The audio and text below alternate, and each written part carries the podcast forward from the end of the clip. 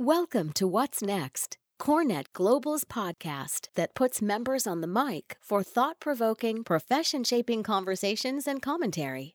In this episode, Tracy Brower of Steelcase and Dusty Dustmars, SVP of Digital Services for JLL, discuss Give to Get, security, and the future of workplace culture. I'm Steve Binder, a member of CoreNet faculty, and welcome to this session on Give to Get, security, privacy, and the future of workplace culture. Uh, please introduce Dr. Tracy Brower, Principal of Applied Research and Consulting at Steelcase, and Dusty Deister Mars. Nice. Yay. Senior VP at some company called JLL. Is that how's that? That is correct. All right. With that, I'll turn it over to them. Thank you, Steve. Appreciate uh, everybody being here today. Uh, first off, a little bit of business. Uh, the- yeah, well, our, we're going to talk a little bit about security in the workplace um, and and how this all kind of has transformed over the past few years. Want to thank Mohawk Group for sponsoring this session. If I can get to the slide. Yeah. Okay. Great. Um, you've been probably seeing this slide a lot today, but I think uh, for this session in particular, it, it's okay to kind of pause on it for a minute. Like literally speaking, if there was an actual emergency, and we know how those can extend into some pretty horrible situations, uh, exit is probably best one is right there. If there was a lot of congestion, I'd head down even further um, to the hall where there's a lot more doors. So the fact that we have to have that conversation is kind of why we're here today. Turn to Tracy. Yeah, absolutely. We think this is a really, really interesting discussion to have around security and privacy, but how that relates to culture. So that's what we'll be talking a little bit about. So Steelcase did some really interesting research that looked at concerns of senior leaders, including real estate and facility leaders. And this is what we found is that security had come up to the top of the list in terms of things that were of concern to people. One of the things that's really interesting as we look at the trends around security and privacy is that lots of companies in tech or finance or insurance used to be ahead of the curve on security and privacy. But with the Sony breach, the Korea Sony breach, and with the WannaCry virus, security and privacy all of a sudden became a board level issue. So we found that a lot of organizations who normally weren't as concerned about security and privacy ended up being concerned about it. So it's just really interesting how that's shifting and coming up to the top in terms of a type of concern. So, we really want to talk about both of these. One of the things that we find is helpful is to separate them and understand the differences. Security is really about trust. Security is about, I'm giving you my information. Can I trust you with the information that you've got? You've got lots of information on me as an employee, or Fitbit has lots of information on my, I don't know, bio health. And what are they doing with that? And to what extent can I trust the company with it? Privacy is all about control. And the more people have control, the more comfortable they are sharing more information and with privacy concerns uh, being mitigated to some extent. So the difference between trust and control is interesting.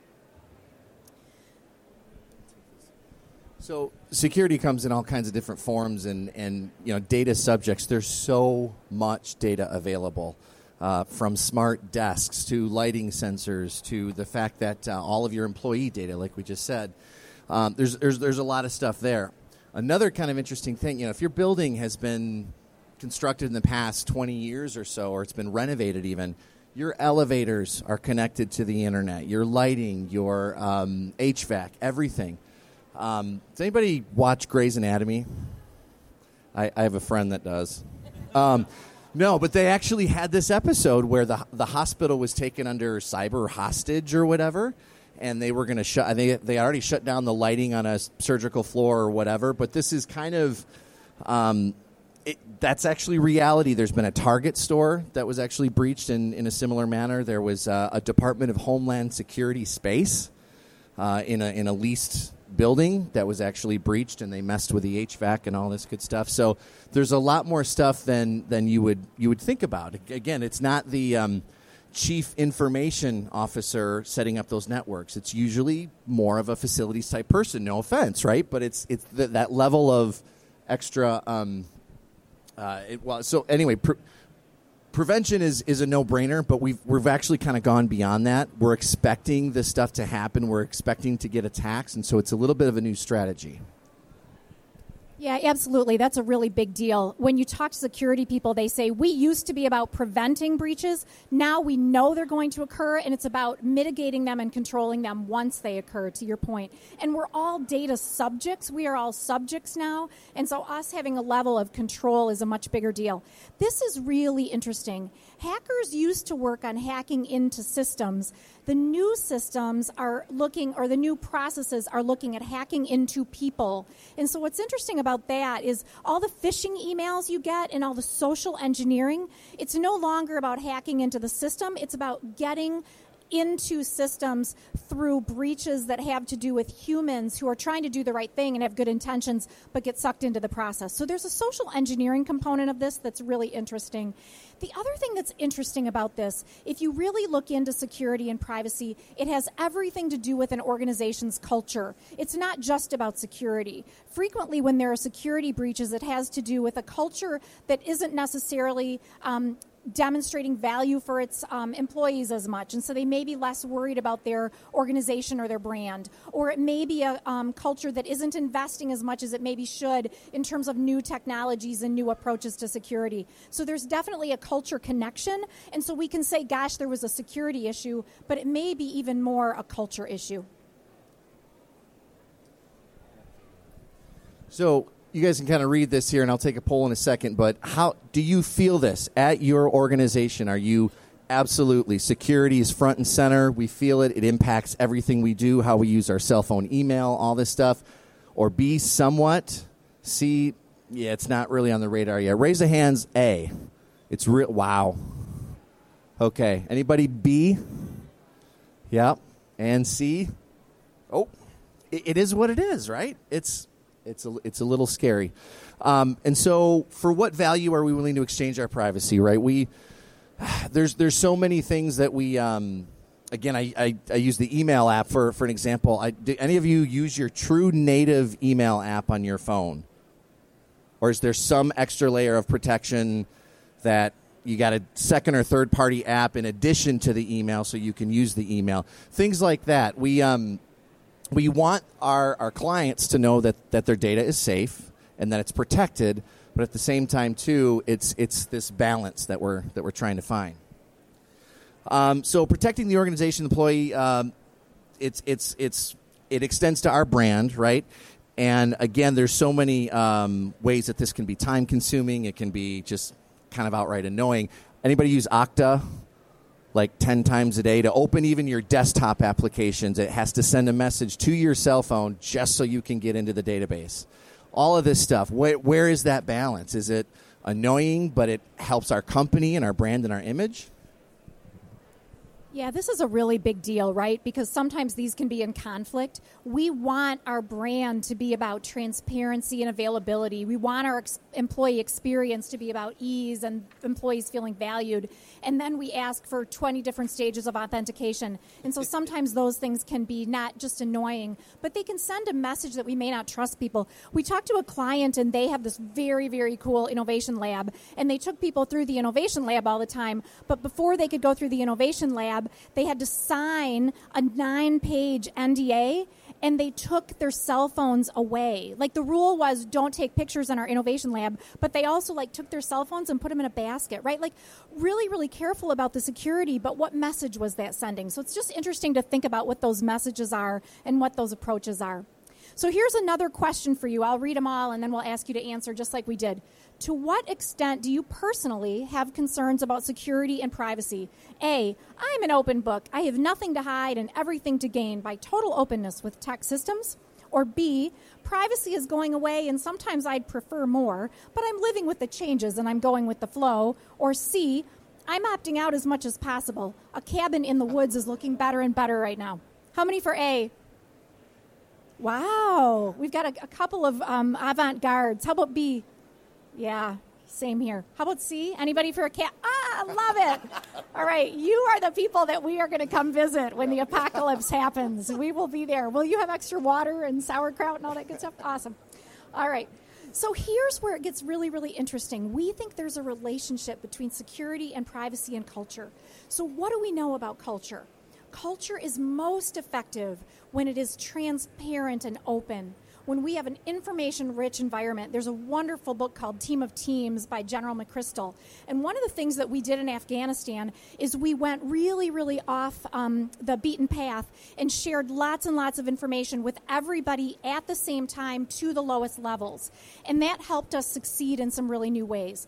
The point is that a culture that is extraordinarily open, information dense, where everybody has all the information, is the most successful culture according to research. On the other hand, that can be a challenge from a security standpoint. We'll talk about that in a minute. Cultures are best when there's clarity of purpose and everybody has lots and lots of clarity and knows which direction they're going. We're all marching together. Trust and psychological security is about I can share openly and I feel like I'm not going to get killed for that. Like there's a level of psychological security where I feel emotional comfort and another part of a really, really good culture is a culture that's utterly customer focused. So these are things we know about culture, but how do those relate to the um, uh, security and privacy kinds of issues? First, we're going to ask you a question about culture. To what are you doing this question? So, uh, you, you, you, you, can see this here. To a, to a great extent, we define it, talk about it, and continually seek to nurture and sustain our culture. B, uh, to some extent, we have defi- uh, defined our desired culture, but the rest is uh, left up to individual leaders and teams. Or C, not at all. Like you said, much of culture is invisible. Raise of a hand for A. Oh, it's so awesome to see. So awesome to see. B. Okay. And C. Okay it's amazing. Uh, Jacob Morgan, uh, a lot of you guys know him um, in terms of employee experience advantage. Says forty percent of your organization is made up by culture, right? Your your culture should define how you guys do things, right? Thirty percent more physical design and workspaces, and then thirty percent technology. All of these are actually intersecting in this type of situation, and um, I'm, I'm telling you, if you're not talking about your culture, even though it's difficult, I get it's difficult, but even if you if it's undefined, I think behind closed doors, a lot of you could probably answer what your culture really is, and sometimes you you could describe your former company's culture, right? Um, so, and then we're going to talk a little bit about tensions. So, if we know what works well about culture and we know what's important about security, here's where the tension comes in. The best cultures, as we know, are super open, but the best security and privacy processes are about protection. And there's um, there's clarity is critical in culture, but we want confidentiality. You get the idea. These are some really really critical tensions. We want a culture that's information rich and information dense, but we also want to place limits on people. So you think about um, anyone who is uh, acting in the world, right, is at some level an ambassador of your company and your brand. And so, what are those rules about social media and what are the ways that they share? And to what extent are people perceived as sharing on behalf of the organization versus on behalf of themselves as individuals? So, there's this interesting tension. And we think there's an interesting way to resolve the tension. And here it is it's about give to get when I heard a wonderful quote from somebody that said, you know, if you're if all you're doing is getting information from employees and not giving something back, you're just taking. And so there's an opportunity give to get. This means when people get more in return, they're willing to give more. And so we think that some of the ways that we can really um, provide for employees have to do with these. And we'll talk through some of these ideas. How many of your organizations are looking at some level of utilization data? Badge data or okay. Um, so the, we we have the ability today through IoT to get extremely granular in that, right? So whether that's a furniture sensor or it's you have the mobile app and there's sensors in the uh, in the ceiling, or technically IT can be looking at your network login times, right? And so we can get a sense of that. Now, if that's being used to better inform HR policy decisions, Maybe it's clear that people work from home. Uh, w- when they work from home, they are actually logged into the network maybe 45 minutes longer per day or two hours a day. Should we then give them the option to work from home three days a week? Um, there's, there's, there's, there's a balance there, right? Um, I think the presenter before was talking about opt in, right? and that can be really key too. Maybe there's there's a mobile app that in a free address environment allows you to find people. Um, if you're concerned about you know somebody's tracking me or, or, or seeing me you know throughout the workplace, well, part of it you're already at the workplace, right? And they may have issued you the cell phone anyway. Um, and if you're looking for people, especially in a free address environment, that's that's one of the first you know complaints everybody makes, right? I, I don't know where anybody anybody sits anymore.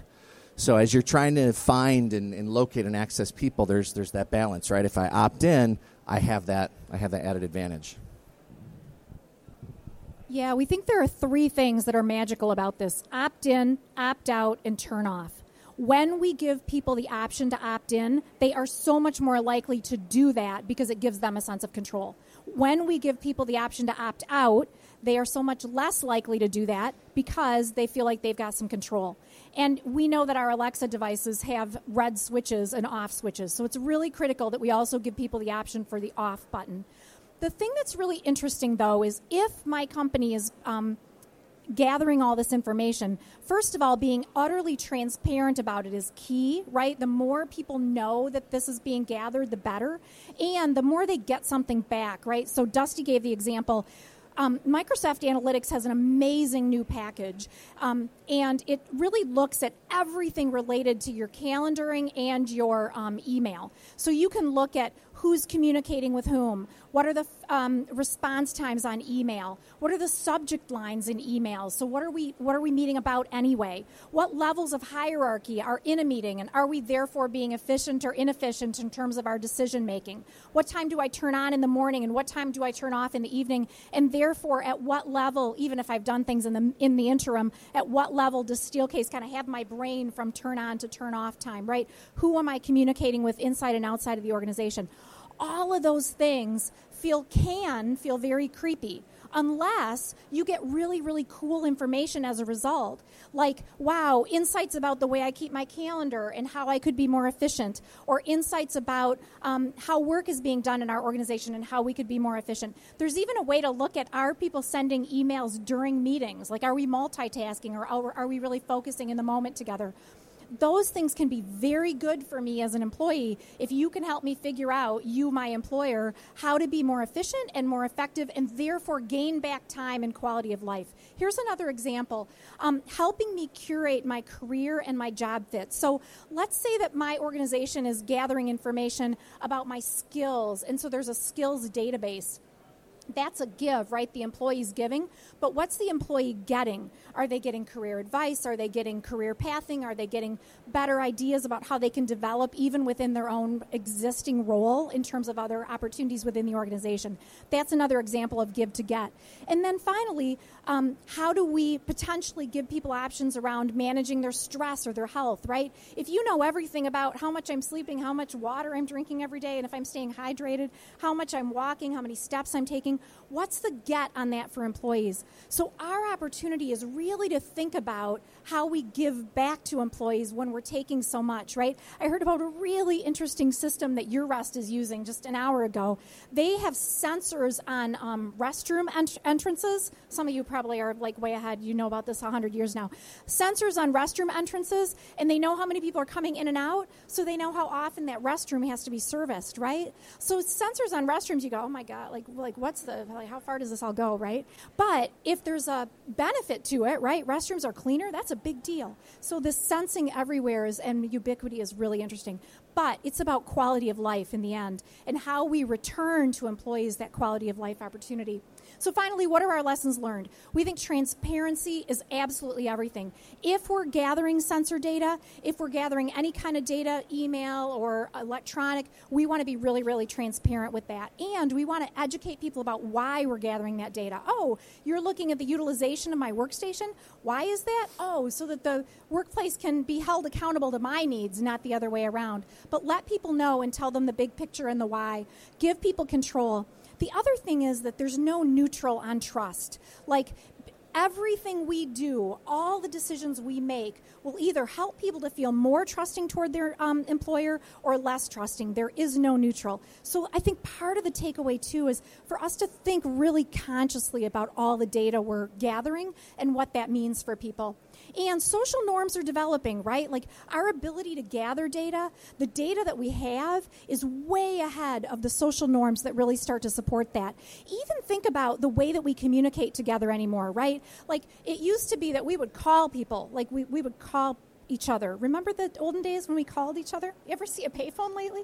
Anyway, so we used to call each other, and that wasn't perceived as intrusive. But today we can choose to call or text or email, and if I choose the um, the wrong choice, then that may be perceived as intrusive. So time will shift our expectations, and we think it's about doing the right thing.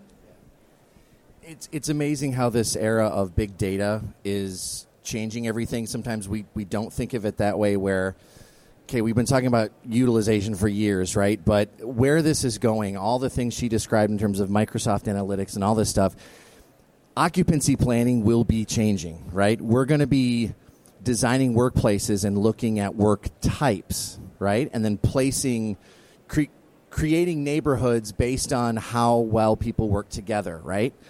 It, will be a whole neighborhood of, of people who like uh, certain uh, ways of working or they're really good at collaborating or whatever. This is all going to play into how a business leverages these these things, um, and that's kind of hard to see right now. So sometimes we get the email from IT or HR, and we feel like they're kind of getting in uh, into our business a bit, uh, if you will. But there is there is, I think, a balance. Sometimes um, right away, other times, just as as, as, as she shared, our, our expectations expectations will change over time. Awesome. So thank you, thank you for being yes. here. Please fill out your Thank you for tuning in to What's Next. Have an idea or point of view? Want to record a podcast of your own? Visit corenetglobal.org forward slash podcast.